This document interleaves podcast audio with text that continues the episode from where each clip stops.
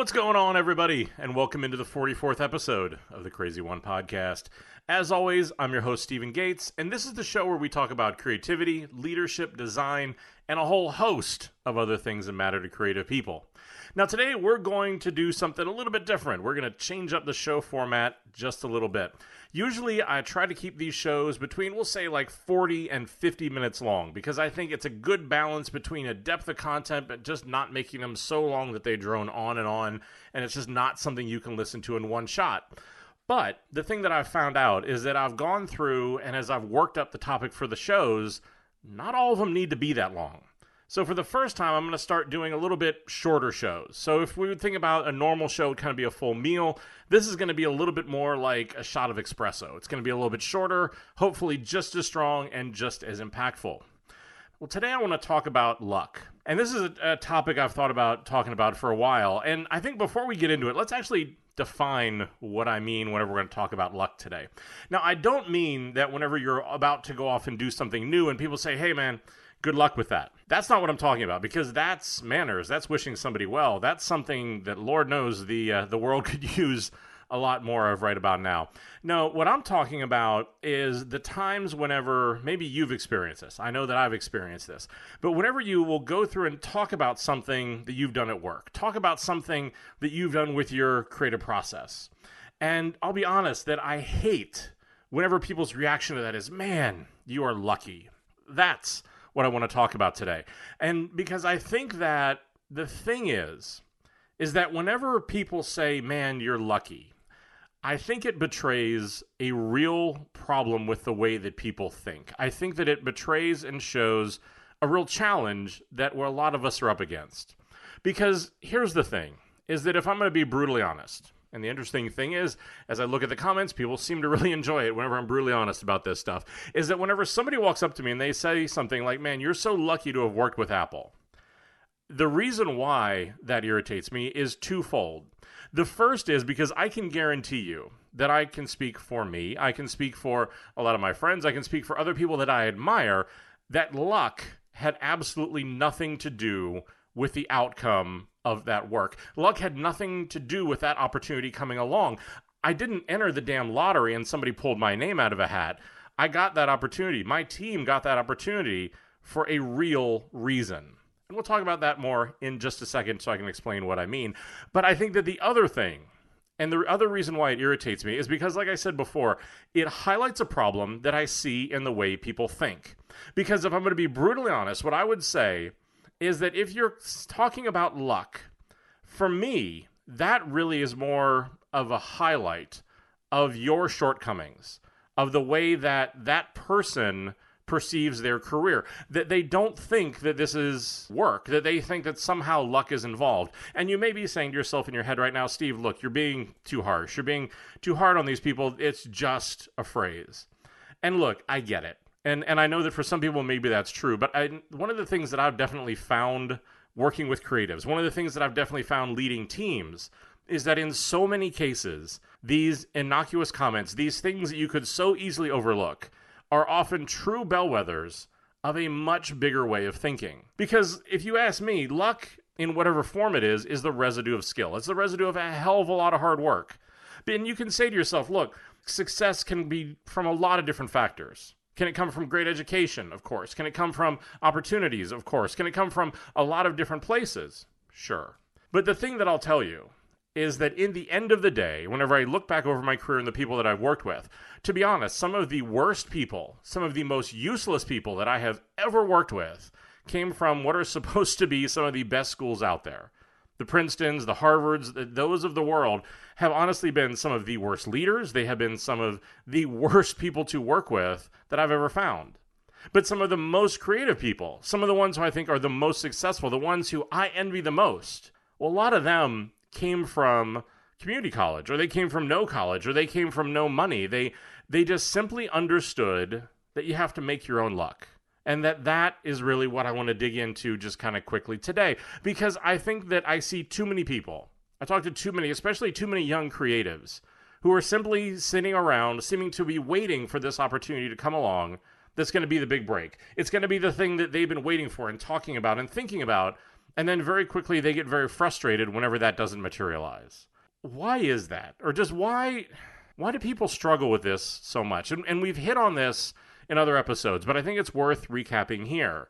For me, luck, in the way that I think most people would define it, I would say is just simply being prepared when an opportunity comes along. Now, the catch with that is that I think that most people only start to work, only start to grow, only start to think, only start to prepare when an opportunity is in front of them. The people that I know that are the most successful, I think, and I've said this very openly, I'm not the smartest guy out there. I'm not the most creative guy out there. I'm not the best leader out there by a long shot. But I think that what I do is I'm able to compensate, I'm able to overcome that for the fact I'm willing to work my ass off. Because what I'm willing to do is that I'm willing to constantly prepare for an opportunity that I don't know when it's actually going to show up. If I am only doing that work, and it is thankless work, it is hard work, but if I'm only doing that whenever I see an opportunity, well, then what's going to happen is that that opportunity is going to pass me by because I'm not going to be ready. The, in those moments, in those windows when there's something there, if you aren't ready to take advantage of it, then that passes you by. And then most people will deem it as luck. Because that's what I've seen are so many people who get such great opportunities and they just let it pass them by. They're not ready. They aren't willing to take that risk. They aren't willing to do that work. None of the most successful people I know are lucky. They're constantly working for that opportunity. Let's actually use a very tangible example here for what it is that I mean. Now, most of what people know, or the, probably what is my most I don't know what notable project was the work that I did with Apple on Apple Watch. We were one of the three featured launch apps. We were in every single keynote. We were in the TV commercials. We were in tons and tons of stuff. And everybody goes, "Man, you're so lucky, man. That was so great." Let's look at what actually luck meant, or what led to luck in that case. And if we're going to talk about this, what we actually need to start is someplace totally different we don't need to start with talking about Apple Watch. Where we need to start is talking about actually Google Glass. And a year earlier, whenever Glass was announced. Now, the reality was is that at that point, I didn't think that you had to be psychic to see that Glass was going to have serious issues it was going to have serious issues because of the way that they constructed the beta program, where they gave it to a few people and basically let it become this douchebag status symbol of what a lot of people would wear around saying that I have $1,500 and access to things that you don't, but I'm not going to make any tangible contribution to this. You didn't have to be psychic to be able to see that from a sociological standpoint, a lot of people are going to have a huge problem with people walking around with a camera plastered in the middle of their face. And you also didn't have to be psychic to know that people were going to have an issue with the fact that there was a screen that only one person could actually see, but two people were aware of. So there was a lot that Glass had going against it. But it was the first wearable from a major company that hit the market. And so, in my view, that this was something that we needed to work with. We needed firsthand knowledge in designing for this new form factor because there were tons of rumors that were out there about the fact that Apple had been working on a watch. There were other kind of different wearables that were in the market. Many of them were still black and white, they weren't too good, but you could see the train starting to leave the station. Also, because I felt like it was an interesting ex- experience or an interesting way to also start to experiment with voice driven navigation because Glass was all voice driven. So there was a lot of learnings that you could get out of that. So we worked with Google for months on this app, and it was beyond frustrating, to be honest. We had to completely redesign, completely rebuild the app three times before it even launched because Google kept going back and, and redeciding, changing their mind about what was the system that Glass was going to sit on. But the thing was is that we learned a lot. We learned a lot about wearables, about voice navigation, about how could we take the app that we had for Starwood and translate it into wearables. We learned that what we could do is that we had to shift the mindset that it wasn't just about what you did in an iPhone app, that with wearables it was much more about what you're doing in the moment. So there was a ton of stuff that we learned from that. Well, then what we did, I guess what I did, was then I took those learnings and at the next Worldwide Developers Conference that was in San Francisco with Apple, I took the initiative of going up to a few of the people that I knew with a list. And what it was is it was a list that I had put together of what were ideas, what were things, what were things that we thought might work really well if the rumors that we had heard about a watch were true. And that's all it was, was just going up and saying, look, if this is true, we want to be in the running. Now, the reality was that I, we only had those relationships because I and my team and my peers and everybody I'd worked with had worked their ass off over the last couple years to get to a place where people would listen to us. We had gotten to that place because we had leadership that trusted us to take those risks. Now, that may be the closest thing I would say in this entire story to luck, because I do know that finding leadership that does that and finding peers who will support that, that is an incredibly hard thing. And probably, yes, in that case, probably is lucky. But the reality was is that we had circulated that list, put it out there, said, look, we're thinking about this, we're ambitious about this, it's on our minds, here's what we think. And we waited. And months later, the call came and that we went out and spent a certain amount of time going out there working with them that obviously led up to the launch since we had an app that was on stage whenever it was announced we obviously had been doing that work but this was the thing is that that got us the opportunity but that it then meant that I then got to spend months away from my family working in Cupertino, doing 14 hour days, six or seven days a week, trying to get to that place. And I got to do it while working basically in the Hunger Games because as you can imagine, Apple is not exactly calling out the people who are just going to be the ones mailing it in. You're out there obviously competing against some of the best creatives in the world. There wasn't luck involved in any of that. There was just a lot of really hard work. There was hard work to do that for Glass to actually get that out the door. There was hard work to have the ideas, and then there was the hard work to have the follow through to actually then be able to go on that journey with them to get the Apple Watch out the out the door. And this is the whole thing. This is why people will talk about they have worked their whole life to be an overnight success because that was the problem is that year, year and a half worth of work that nobody saw that culminated in that moment on stage in the keynote whenever they actually announced it, whenever they showed our app, whenever the room stopped and applauded. A year and a half worth of work for that one moment. Here's the thing with this we made our own luck we went out and we were not going to leave it to chance. We were going to go out and work our asses off. We were going to go out and put in the time and build the relationships and spend the time to do the right things to get us that quote unquote luck. But that's the problem. Most people, they don't want to make their own luck. What they want to do is they want to take the easier route. They want to take the easier decisions and then they want to sit around and moan about why didn't they get quote unquote lucky. But that's the thing is what what are actually the habits? What are the things that these lucky people do? And I, and I sat down and tried to think about this and say, okay, look, if you were going to think about this, if you've caught yourself saying something like this, what are some of the things that you should be keeping an eye out for? What are some of the things that is going to turn that around so that you can actually start to make your own luck? Because you've heard me say this before, is that success is a choice. This is what that's based on. This is where that comes from. Is the fact that, look, if you want to be lucky, you got to work hard. And I'm sorry, there is no way that I know around that. You've got to go out and put in the time and put in the thinking. And it's like I said, you know what? I'm not the most creative guy out there. I'm not the best leader out there, but I will work my ass off to overcome that because I'm aware of where my shortcomings are. So I'm willing to work to do that. I'm willing to not just sit around and complain. I'm willing to be a part of the process. I'm willing to do something like taking a risk on glass, spending the political capital, going out. And because the reality was, was that the way that that app got done was it was me and another developer who basically did it on nights and weekends to get a proof of concept before the company would even buy in. So this was not just sitting there complaining, not bemoaning why the company wouldn't let us do it, not sitting around going, "Oh, what's somebody else's fault?" Fuck that. No, you know what it was? It was our fault. It was our fault if we weren't willing to put in that time, if we weren't willing to take that shot. And if we did it and the company still didn't support it, well, then you know what? We probably need to go find a different company. But that was the thing: is it wasn't sitting around just complaining. It was about leading. It was about helping to teach ourselves and teach other people what was going on. It was about sharing what that information was, and ultimately, it was also about sharing credit. There was not any one person that was responsible for any of that. There were a lot of people who sacrificed a lot to make all of that happen. That's true of any great project. That we went out and we did a lot together, and that we shared the credit and we shared the celebration in that. That it was one of those things where, as you did that, though, you also knew that no matter what the success was, that to be lucky and to be able to build those relationships, whether it was Apple on our own team or anything in between, to be kind, to be humble, to be somebody who can learn, and to actually show gratitude whenever those opportunities come along. But like I said, don't get this twisted. At no point during that work did they put a bunch of names in a hat and then just pull them out and have some sort of lottery about who was going to be the lucky one in all this.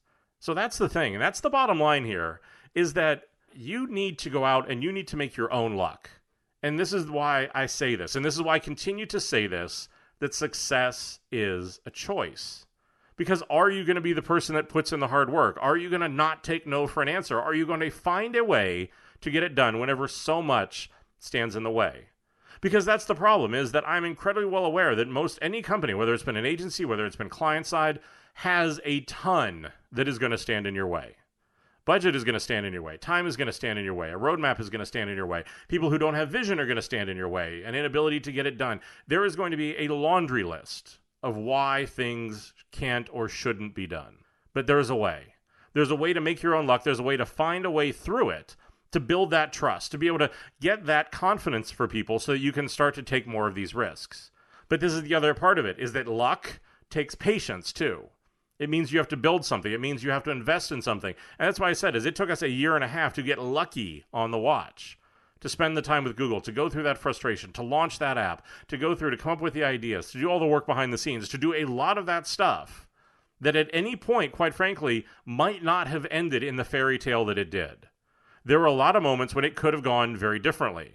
When we could have been sent home, when the app wouldn't have been featured, when our thinking wasn't good enough. But the only constant through that was our dedication to each other and the hard work. And that that's what created our luck. So that's what I want you to think about is to think about your career. Think about what it is you're working on. Think about your job. And to try to separate what are the actual barriers that are real that you actually they're not going to give you more money no matter what you do. What are the things for the projects that there is literally no way for you to get it done? But then to also to step back and say, look, is that really the case?